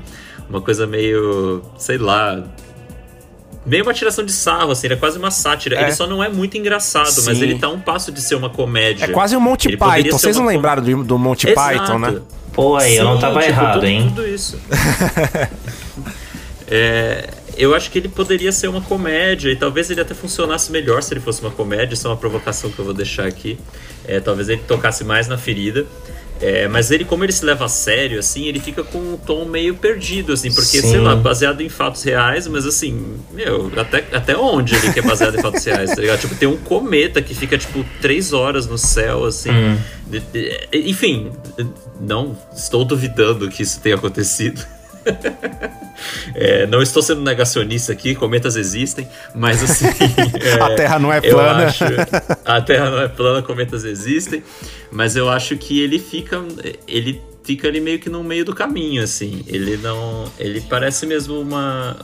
Ele é, ele é muito fabuloso, assim, né, no sentido de ser uma fábula, ele é muito uma historinha, assim. Acontece muita coisa é, sobrenatural, entre aspas, então é, fica um pouco difícil criar essa conexão assim e até essa crítica, né? Então, o pessoal que. É, o Otávio falou, né? Você bota o dedo na ferida, você vai falar de religião, principalmente de cristianismo, é, as pessoas já odeiam e já cria tudo isso antes de verem o filme. É, no caso desse filme, eu acho que ele é tão além de. Ele vai tão além que, tipo, sei lá, eu, eu, eu não sou um cristão, assim, eu não ficaria. Mas eu não sei se eu ficaria tão ofendido com esse filme, porque para mim é uma sketch do Monty Python, sei lá. É, então, eu acho. Mas você não. Você levantou um ponto de, é, que, que, que eu fiquei pensando aqui. Uh, se ele se assumisse mais como algo mais assim engraçado, como uma comédia, talvez ele. Eu acho que ele se, seria. Ele conseguiria se diferenciar entre outros filmes e talvez marcasse mais. Eu não sei, porque eu acho que realmente tem horas que eu ri, tá? Eu ri em muitas cenas, mas eu acho que ele quer ser levado a sério e. Por isso que eu acho que parece que ele chegou datado, chegou tarde demais. Uh, talvez não devesse ser levado tão a sério, porque eu fico com essa sensação de ser uma comédia. Eu lembrei de Monty Python, por exemplo, numa cena em que Jesus chega cortando cabeças com a espada dele. Eu comecei a rir, e aí depois, quando chega mais perto, você vê que não é Jesus, tá? Ela tá tendo um delírio, um sonho ali, mas logo no início dessa sequência, você, ele, o Beethoven quer que você acredite que aquilo é Jesus chegando cortando cabeças, e eu não fico horrorizado com isso, sabe? Eu gosto que o Poderoso Chefão 3 ele bate na igreja. Eu gosto que nessa cena chega Jesus cortando cabeças, mas eu ri, eu não consegui levar o filme a sério, né? Por exemplo, para mim foi uma comédia, assim. Em alguns momentos eu lembrei de Top Gang também, sabe? Por exemplo, as duas freiras é, sentindo tesão uma pela outra quando estão fazendo cocô. Aí, assim, devia estar um puta fedor ali, cara, assim. E, e, e, e elas começam a, sabe, morder os lábios, olhando uma pra outra, enquanto estão sentadas ali nas privadas, sabe? Não sei o que vocês acham. Mirou no Almodóvar e acertou no, no Top Gun. Top Gun, cara, que eu adoro. E, e, e assim, é, é, e assim, antes que. Eu até falando pra você, América, eu não sei se o Pedro te contou, mas recentemente me falaram que esse meu comentário que eu tuitei e coloquei no Letterboxd, ele, ele foi printado e jogado em grupos de WhatsApp. Eu até falei assim, mas que grupos de WhatsApp? Eu não tô nesses grupos. E parece que tá circulando aí, que meu tweet, meu Letterboxd nem tiveram tanta curtida assim, pouquíssimas, aliás. Mas eu comentei só que assim, é, eu acho que o amor é lindo. É, não sei se as pessoas ficaram ofendidas, que meu problema não é com as duas freiras. Elas precisam se amar mesmo. Eu acho que é, é, eu acho que é uma, é, é uma bela cutucada nessas convenções, sabe? Nessa. Uh, tem que quebrar mesmo essas barreiras, mas eu achei o filme engraçado, entendeu? Por exemplo, é, antes de me colocar aqui que ah, o Otávio, será que foi preconceituoso? Não, pelo contrário, eu acho que elas precisavam ficar juntas mesmo, sabe? É, o, o, amor tá aí para ser vivido, aproveitado intensamente e ninguém tem nada com isso, cara. Deixa, deixa, sabe, o retrato de uma jovem chamas, que é um filme maravilhoso. É, nada a ver isso. Eu não sei por que ficaram revoltados. Agora, talvez para mim, para minha visão, eu acho que o Paul Verhoeven fazendo esse tipo de filme é um desperdício de talento na minha visão. Eu acho que ele tinha que voltar para ficção científica, para filmes mais fantásticos. Ele fez antes dessa fase hollywoodiana Conquista Sangrenta com Rutger Hauer, sabe? Eu acho que cara, ele tinha mais para dar nisso. E eu acho que qualquer outro conseguiria fazer um Benedetta, entendeu? Isso na minha visão. Uhum. É, Otávio, eu acho que que é um pouco disso que você falou, mas não, não me incomoda nem, tipo, ele, ele testar esse gênero aí diferente ali do, do que ele fazia lá atrás e fazia bem, né? As ficções ali, o é, sci-fi. Assim, porque, uh -huh. porque, assim, por exemplo, o, o Spielberg fazendo o Terminal, é, o filme tem seus fãs, eu sei disso, o Terminal com Tom Hanks. Mas sim, o Spielberg sim. não precisa fazer o Terminal, ele pode produzir, abrir espaço para um outro diretor, uma outra diretora fazer o Terminal. Eu acho que não precisava ser o Spielberg dirigindo o Terminal, é. vocês me entendem? Sim. É, mas ó, o próprio Verhoeven, acho que o Américo vai concordar comigo. O L, eu acho um puta acerto dele. Tudo bem, eu fiz esse, filme lá atrás, não tem tantas lembranças, mas assim, na época, assim, eu gostei bastante porque, tipo, ele mistura um gênero de suspense, ele usa esse tom provocativo que ele gosta de colocar nos filmes dele e tal. Até com a Isabelle Huppert, que sempre foi um sex symbol, né? Mesmo. É com tantos anos aí e tudo, mas ele, ele consegue fazer bem esse jogo. É, mas o filme, é, sabe, é mais profundo, é desenvolvido. Benedetta, tipo, por exemplo, nessa questão do romance, que seria algo super legal, né? Nessa questão que você comentou, né, Otávio, da representatividade, colocar o dedo na ferida, meu é, é aquilo, né? Se perde tanto nesse tom meio Monty Python que ele dá, nessa coisa escrachada, né? Que tipo, sabe aquela coisa, né? Tipo, sabe quando você tá na apresentação de escola que você quer dar a risada do teu amiguinho, mas você fala, não, ele tá sério, ele tá sério, ele tá apresentando, mas você não consegue segurar? Tipo, parecia isso eu vendo esse filme, né? Tipo, eu queria levar a sério, mas eu dava risada em qualquer coisa. Então, tipo. É, eu acho que não era bem isso, né? Tipo, o filme tem todo o lado Verhoeven, caricato, mas eu acho que ele queria sim, né? Eu concordo com o Américo ali, ele queria se levar um pouco a sério. E eu acho que ele, fala, ele falha um pouco nisso, né? E até, Américo, já dando gancho aí pra você, né? Pode se aprofundar aí no que você acha mesmo do Benedetta. Ah, não, então, falando sobre a questão do romance das duas e tudo mais, e aí até colocando. Eu, por exemplo, é, não consigo muito bem colocar esse filme num cenário de cinema LGBT, por exemplo. Eu não acho que o romance. Eu não acredito no romance delas, por exemplo. Uhum. Eu acho a Benedetta super abusiva com a outra menina. e eu acho que, que o filme não constrói também isso, assim, sabe? Do tipo, você não torce por elas, nem, nem com essa coisa provocadora do tipo, ah, não, tipo. É, quero ver mesmo as feiras se pegarem, porque eu quero, né, tipo, vamos, vamos, vamos é, contra o que é estabelecido pelo catolicismo, não sei o que, e vamos deixar as mulheres pegarem. Eu fico meio assim, tipo, eu acho a Benedita, na real, eu acho a Benedita uma chata. Eu fico pensando sobre isso, assim. Basicamente, eu achando uma chata. Ela tá, tipo, só querendo atenção. Eu até eu escrevi isso em algum lugar que eu comentei do filme. Eu falei, Benedetta é uma santa ou é apenas uma chata querendo atenção, sabe? Porque é basicamente isso, assim. Eu não acreditei na, na santidade dela, não acreditei muito no romance das duas, então tive dificuldade de ver o filme com essa ótica do cinema LGBT, que poderia ser uma pegada interessante também, né? Porque você está fazendo ali um, né, um comentário, e aí você já junta com a coisa da igreja, que é sempre um problema. É, quando você né, tem uma lista de filmes aí sobre né, filmes de romances gays, que a igreja é o, é, o, é o vilão, assim, sei lá. É, mas eu acho que, sei lá, eu acho que não chega nisso o filme. Eu não torci pelo casal, eu acho que. Eu só fiquei muito incomodado como a Benedetta é abusiva com a outra menina e como ela é chata, então. É, passou por aí. e, mim. cara, sabe uma coisa? Você me lembrou também, viu, Américo? É, cara, esse filme em alguns momentos me lembrou, sabe o que? Estigmata. Vocês lembram daquele filme Estigmata? Que tinha a Patrícia Arquette. Patrícia Arquette. É, é, que ela ficava sim. tendo as chagas de Cristo e tal, tipo... Aquele filme, é, se eu não me engano, era um filme de terror, né? Ele é de 99, eu tô vendo aqui. Era um filme meio de terror, assim, e tal, tipo... Mas eu, eu achava meio bizarro, passava no SBT direto esse filme, eu lembro bem. É... Mas eu, eu lembrei em alguns momentos, né? Porque a Benedetta, tipo, ela é até meio egoísta às vezes, né? Ela tá, tipo, usando ali a, a, a menina ali pra para ter prazer e tudo, que é uma coisa que ela não conseguia sentir, mas depois ela descarta fácil, né? Ela tá muito mais interessada ali em chegar em Cristo, né, digamos assim, do que dar alguma atenção ali para alguém, né? Tipo, é, eu, eu achei uma personagem meio, meio vazia mesmo nesse ponto, viu, América? Eu concordo com, contigo também.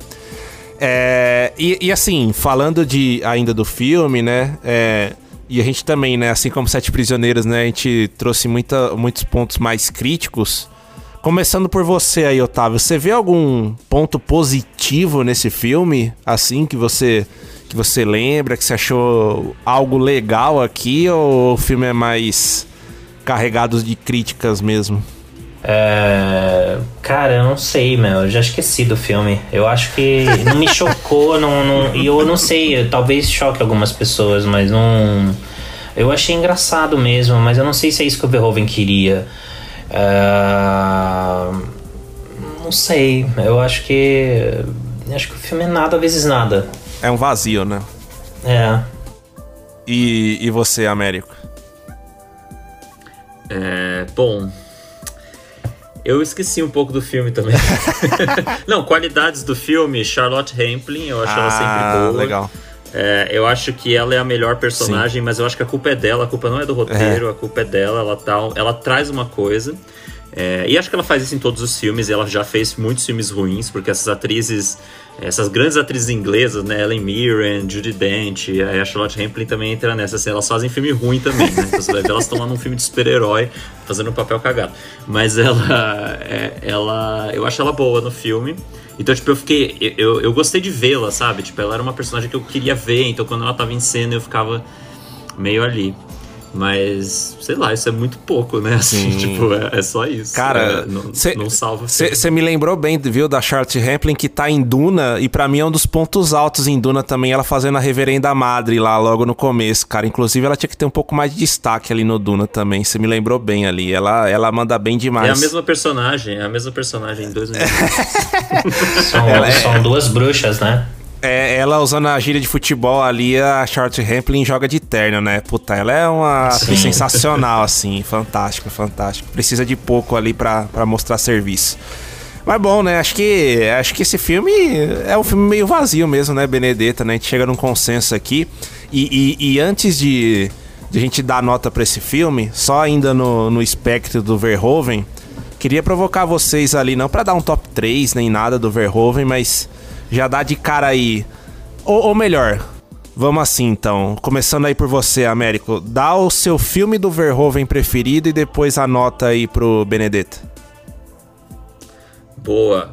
É, roda aí a vinheta do Super Cine de novo. o meu favorito do Verhoeven é o Instinto Selvagem, porque eu acho que, por mais que ele também seja meio kit, meio bregão, assim, eu acho que ele tá no, no lugar certo, sabe? É, eu não. Enfim, eu era muito pequeno quando esse filme estreou, então eu fui conhecer esse filme depois. Conheci ele justamente nos Super Cines da vida, ou enfim, locador, nem lembro mais. Mas eu acho que ele é um filme que é corretinho pra época, assim, sabe? Tipo, acho que ele faz sentido. É, o hype dele faz sentido. Acho que talvez, igual o Otávio falou, talvez seja o último filme dele, assim, antes dele meio que se perder. Então seria isso. É, eu acho que eu fico com esse. E, meu, nota pro Benedetta, eu acho que eu vou repetir a minha nota dos Sete Prisioneiros, assim, eu vou dar um, eu vou dar um 6 pro Benedetta, assim. É, porque eu acho que ele, sei lá, né? É isso aí, ficou no meio do caminho. Eu acho que ele podia ter apostado mais na coisa de ser uma sátira. Talvez tentar se levar a sério na história prejudica um pouco, porque é um filme engraçado, mesmo sendo um filme sério e baseado em fatos reais, né? Aquela coisa que você já começa, já tem esse peso, assim, né? Tipo, ah, vou fazer uma crítica, vou botar é, uma coisa homossexual, vou, né, tipo, pôr umas cenas muito hereges, blasfêmia e, e usar uma imagem de santo, enfim, enfim.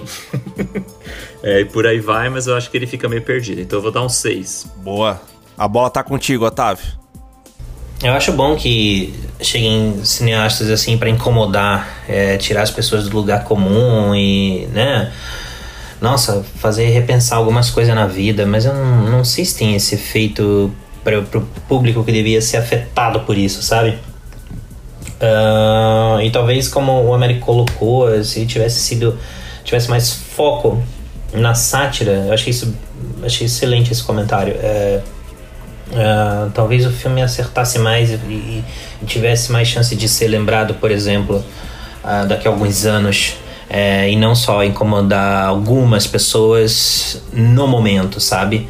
É, acho que ele meio que, apesar de, de feridas que ele toca, ele acho que tá fadado ao esquecimento, mas é, com perdão aí das pessoas que ficaram incomodadas com o meu comentário no Letterboxd, mas eu acho que o, o filme ah, tem temas que acho que mereciam uma assertividade maior, sabe? Não sei. Ah, e meu favorito do, do Verhoeven é Robocop. Eu acho que, né, pra mim, um filme que me impactou bastante por diversas razões. É, ele é de 87. Eu vi bem depois disso, né? Mas eu. Caramba, eu queria. Eu queria ter vivido aquela época e ficado chocado no cinema com esse filme. Ahn, e bom, minha nota, já, já para colocar nota? Manda ver. Minha nota para Benedetta é zero. E eu acho que Paul Verhoeven volta pra ficção científica, meu filho. Você é amado aqui. Olha lá, hein? Essa, essa aí. É, essa foi boa. Essa daí, Otávio, foi melhor que o teu plot twist ali pro, pra tua nota nos Sete isso, Prisioneiros. Isso, isso não quer dizer que eu não ame o Paul Verhoeven. Por isso que eu tô dizendo, volta pra casa. Boa. Bom, É uma crítica construtiva, é uma nota construtiva. é um framboesa é um zero- do- de ouro é do um Otávio. Isso, É Isso. um zero de incentivo, né? Aquele professor que você vai É, te dar pra um zero porque incentivar. Eu sei que você pode mais, meu querido. É isso. Bom, vamos lá. Acho que o meu preferido do Verhoeven, assim, ó, nessa revisita aí, o Showgirls eu gostei. É, mas eu acho que eu vou ficar com você, viu, Américo? Instinto Selvagem acaba sendo meu preferido do Verhoeven. Quando o moleque ali, né, você vê esse, esse filme ali com, com os nervos à flor da pele, né? é, Digamos assim. que é um filme, né? É quase um, é quase um presença de Anitta pra um moleque de 10 anos de idade, é, né? é o efeito presença de Anitta, ele tem o efeito É, presença de Anitta é, total. Mas você, fazer, você fazendo a revisita desse filme é interessante mesmo, né? Porque eu acho que ele consegue aliar os dois, né? O, o, o Verhoeven toma algumas liberdades nesse filme, né? E o, ah, e o casal ali principal, Sharon Stone e o Michael Douglas, estão numa dinâmica Ah, bem é. legal. E, Graças a Deus pela Sharon Stone, né? Se não fosse esse filme. É, exato. mas, mas assim, eu acho que ele usa o, o tom provocativo dele ali do, do melhor modo. Eu colocaria a Ellie também, mas assim, Ellie, como eu gostei muito na época e nunca mais vi, então não tá muito fresco na minha memória. Então vamos, vamos prestar homenagem aí pro, pro Instinto Selvagem. E pro Benedetto eu dou uma nota 5 pra esse filme, vai. Não, 4. Eu dou uma nota 4 aqui pra esse filme. Eu acho que ele fica abaixo da média. É. Puta, eu me divirto com esse filme, mas é o que vocês falaram também, eu concordo. Acho que não é muito pra se divertir com esse filme, né? Não sei se era a ideia principal aqui, é uma ideia meio torta, né? Essa. Mas. Ah, em alguns momentos ali, a dinâmica, algumas atuações, principalmente da Charlotte Rampling aí, que o Américo colocou muito bem, acho que é legal. Essa- essa- esse tom provocativo não é muito bem feito, mas acho interessante nos tempos atuais, então eu reforço isso, mesmo que seja um negócio totalmente, sabe, um chute totalmente torto ali em direção ao gol, mas sei lá, meu, acho que no mundo de hoje, de tanta neurose, acho que é legal sim ter alguma coisa nesse sentido. E de um cara que, querendo ou não, tem algum nome, né? É, não dá pra desconsiderar o nome do Paul. Então, acho que por essa menção honrosa aí, digamos assim, eu fico com, com um 4 aqui pra Benedetta. E, bom, acho que, que é isso, né? A gente conseguiu falar de dois filmes bem distintos aí, mas que rendeu um belo papo. E aí, de novo, Américo, a gente, né? Acho que o Otávio vai falar um pouquinho aí também, mas a gente agradece muito, cara, a sua presença. é, sempre interagindo conosco ali nas redes do Era Uma Vez em São Paulo. E, cara, aqui fica a minha campanha explícita. Volta com o podcast Américo. Queremos ouvir mais suas opiniões aí, porque você manja muito de filme. E, pô, sempre um prazer aí também te ouvir, cara. Olha só, a campanha é pro Verhoeven voltar pro, pro, pro sci-fi pra eu voltar pro podcast. É isso. Gostei. É, cara, eu penso em voltar, eu penso em voltar pro podcast. Eu vou confessar que eu vim aqui com as minhas notinhas pros filmes muito tímido, achando que eu ia ser execrado por dar nota 6 pra esses filmes. E agora eu tô tão aliviado, eu tô quase mudando, assim, a minha, meu conceito de nota. A gente fica com muito medo de levar bronca, entendeu? Tipo, eu, Que isso, é, né? eu fico. Aí eu falei, pô, eu falei, deixa, não sei o que, que eles acharam, porque a gente real não, não comentou muito dos filmes antes, É. né, Pedro? A gente comentou que assistiu, é, mas a gente não deu opinião, mas foi, foi E- legal que eu, que eu fiquei sabendo aqui. E, Américo, isso daí me lembrou, cara, no Duna, porque eu tava querendo ainda defender um pouco, porque eu sabia que o Reinaldo e o Otávio iam descer a lenha, mas aí na hora que o Otávio deu uma nota 5 pro filme, eu até me animei um pouco. Acho que você teve a mesma impressão aí. É, então, eu falei, pô, eu podia ter dado 5 pros filmes, não, não 6, mas tá tudo bem. Deixa, deixa registrada aí essa notinha de. São os pontinhos positivos do filme. Boa. E Américo, aproveita aí também e fala um pouco aí pra galera que não te conhece, onde, onde pode te encontrar, enfim. E, e- e futuramente o seu novo podcast aí também nos avise quando tiver de pé. Beleza, ó, com certeza, não vou só avisar como eu vim aqui divulgar e vou convidá-los. Boa. É, eu não sei, esse projeto ainda não existe, mas ele vai existir, porque eu tava com muita saudade de gravar. A gravação de hoje me provou isso. Mas quem quiser me ver falar sem critério das coisas que eu gosto muito, porque eu, quando gosto de das coisas dos filmes e dos diretores, eu falo e eu não tenho distanciamento crítico. É só me seguir no, no Instagram, no Fernando Américo.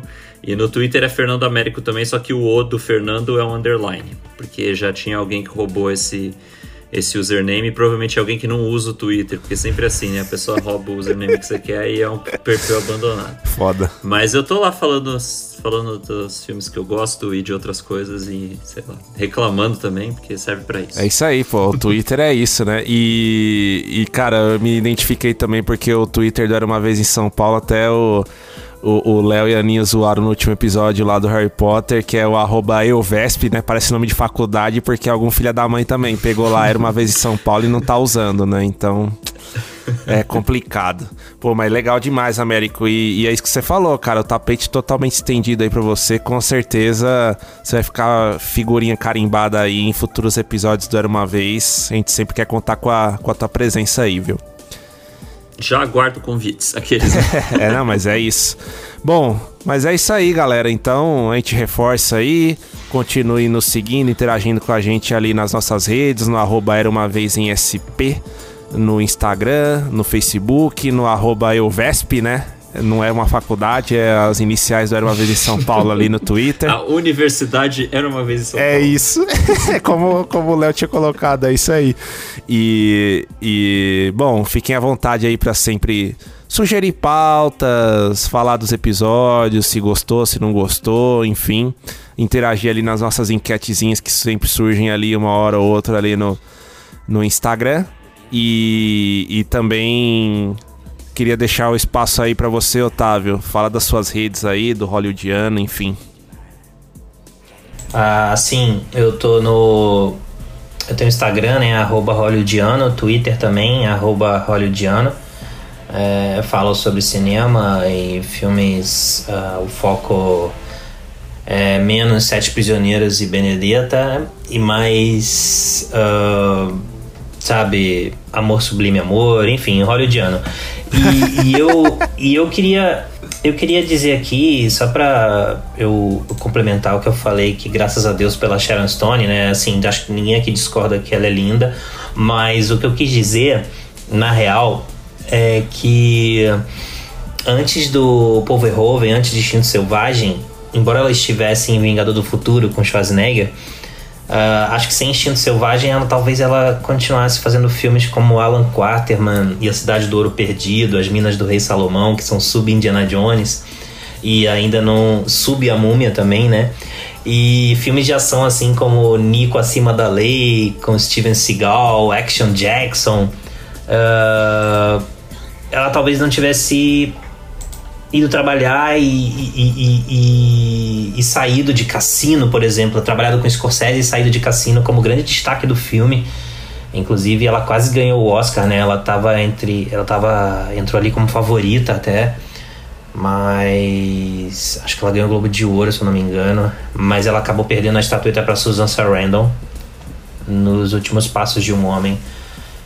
Mas era uma grande aposta ela, ela, ela vencer ali como melhor atriz. E, e assim, fez vários filmes depois disso. E acho que foi bom ela ter vivido a Catherine Trammell do Instinto Selvagem. Uh, mas uh, acho que ela deve também. Ainda bem que o Paul Verhoeven uh, deu essa chance a ela. Então acho que a gente só ganhou com a presença dela. É isso aí. Boa, boa. É claro que, é claro que tiveram vários filmes, né? Do tipo uh, Corpo em Evidência com a Madonna, essas coisas assim, né? E a uh, própria Sharon Stone fazendo invasão de privacidade, esses filminhos aí, mas acho que nenhum se igualou a, a Instinto Selvagem. E embora seja diferente, é nem o Showgirls, né? Do próprio Verhoeven. Não, com certeza. É, o velho o velho safado holandês aí, é, como a gente chama com carinho, ele acerta também aí. Em, em muitos momentos, vai. Apesar do zero do Otávio aí. Mas eu, fiquei, eu, eu, eu, queria agradecer ao Américo também por estar aqui com a gente. E, e ainda bem que ele tocou aí nesse ponto do Benedetta deveria ter ido pelo caminho da sátira, né? Que eu vi como uma comédia e tal. E eu acabei não ficando muito sozinho nesse tipo de comentário. É isso, não, com certeza. Tamo, tamo junto. Boa. Pessoal, então, obrigado aí. Otávio, obrigado por mais uma. Vamos ter mais coisas aí ainda esse ano. E Américo, obrigado mais uma vez aí pela participação. E é isso, né, pessoal? A gente deixa vocês aí, 32 episódio, dois filmes discutíveis aí, né? Mas o nosso papo aqui sempre rendendo bastante e com ótimos convidados aí, como, como a América. A gente espera seguir com esse bom sarrafo aí, sarrafo lá em cima. Beleza? Otávio, Américo, mais uma vez, obrigado por tudo aí. Valeu! Valeu, gente. 10 para vocês, 0 para Benedetta. Valeu, pessoal.